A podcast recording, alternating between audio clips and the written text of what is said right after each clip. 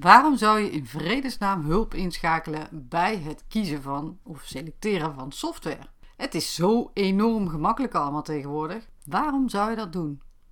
Welkom bij de Making Systems Work podcast, waarin je alles hoort over software, automatiseren en je business systematiseren. Vind jij software interessant? Abonneer je dan ook op mijn YouTube kanaal How to Hotspot. Daar deel ik wekelijks nieuwe tools en laat zien hoe ze werken. En nu naar het onderwerp van deze aflevering.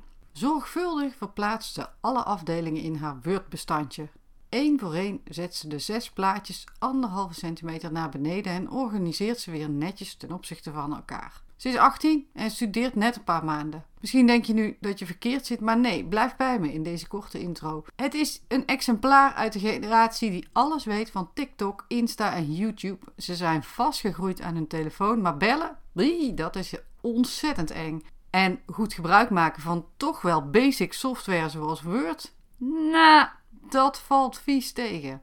Wat wil ik hiermee zeggen? Je leert jezelf manieren aan om iets te doen en dan vraag je je niet continu af of het slimmer of beter kan. Met van alles en nog wat, maar ook met software. Dat is namelijk bijna niet te doen. Je moet met je klanten gewoon aan de slag kunnen. Het samenwerken met teamleden mag gewoon lekker lopen. Daar hoef je en daar wil je ook niet steeds aan sleutelen. Maar als je lekker in je routine zit en je voelt dat er nieuwe software nodig is, zijn vreemde ogen heel erg fijn. Niet om te betwisten wat jij doet of om fouten boven tafel te halen. Nee, om vragen te stellen waarom jij de dingen doet zoals je doet. Want je zult merken dat je in allerlei routines beland bent, die je misschien wel niet meer dienen of die gemakkelijker kunnen of sneller kunnen, misschien wel met een paar kleine aanpassingen. Toen ik mijn dochter vroeg waarom ze haar plaatjes steeds verplaatste, vertelde ze dat de indeling op de pagina niet goed was.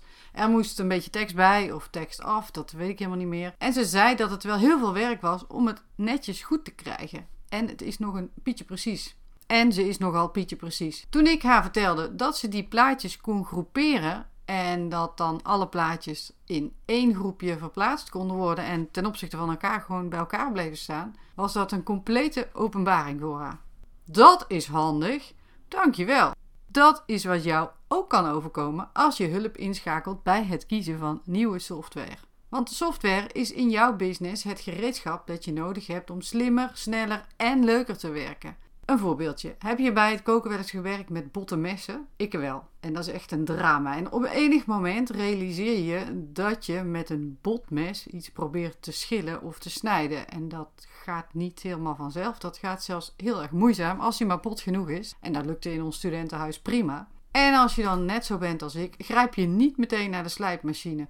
Je worstelt je er doorheen en je vergeet het weer tot de volgende keer dat je datzelfde mes weer tegenkomt en gebruikt. En dan gebeurt er hetzelfde en misschien nog wel een keer en nog wel een keer. Maar de irritatie bouwt op tot het moment waarop het echt, echt helemaal genoeg is. En meestal komt het dan niet uit om even een mes te slijpen.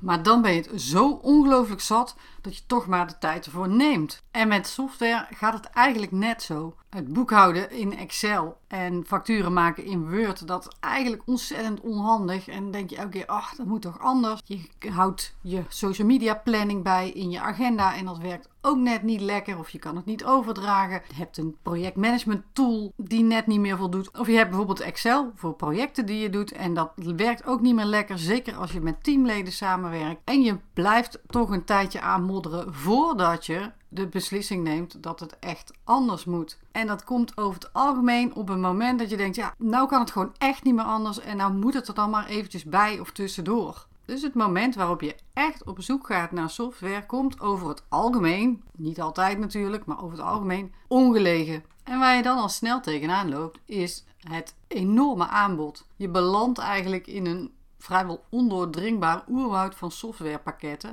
En met tegen de 10.000 tools is het ook best een uitdaging om net die software te kiezen die het beste bij jou en je bedrijf past. En ik weet het wel, natuurlijk kun je gewoon iets kiezen, ergens mee starten en kijken of het werkt. Maar als jij vanaf het begin af aan lekker wilt werken, efficiënt en productief wil werken en samenwerken met klanten en teamleden, dan is er echt wel degelijk een juiste keuze. Niet één, maar wel een beperkte juiste keuze.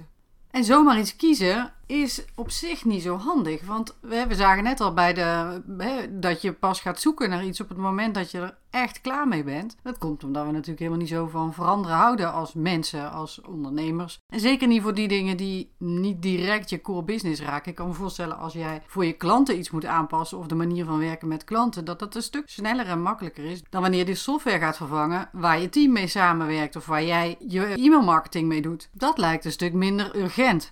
Maar Doe je dat in één keer goed, dan ben je ook klaar voor een hele tijd. En hoe tof zou dat zijn? Nou kun je natuurlijk hulp inschakelen bij het selecteren en implementeren van software. En dan heb je als voordeel dat je sneller tot een goede keuze komt en dat het implementeren, dus het goed in gebruik nemen door jouzelf en je team, veel minder tijd en energie en stress kost. Maar als je het zelf wil doen, dan kom je er ook wel uit. Het kost je een paar dagen googelen en op YouTube zoeken, filmpjes kijken om eerst tot een juiste of in ieder geval een beste keuze te komen. En dan nog een aantal dagen of weken om te ontdekken hoe je die software nou het allerbeste kan implementeren in jouw business. De moraal van dit verhaal, van deze aflevering. Software kan gaan knellen op het moment dat je bedrijf aan het groeien is en als jij en je team of jullie samen zich aan het ontwikkelen zijn. En zodra je dat voelt, start dan een onderzoek om te kijken of die software niet goed geïmplementeerd is in je bedrijf. Dan kan je daar wat aan doen of dat die gewoon echt niet meer past.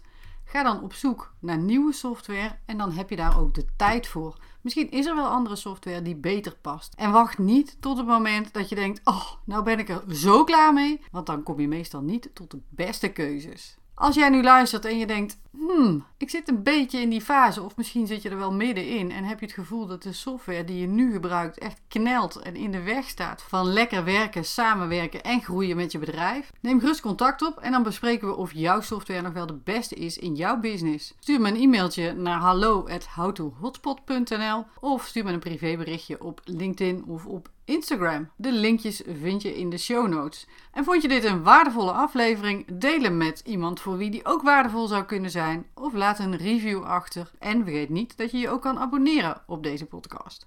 Graag tot een volgende aflevering.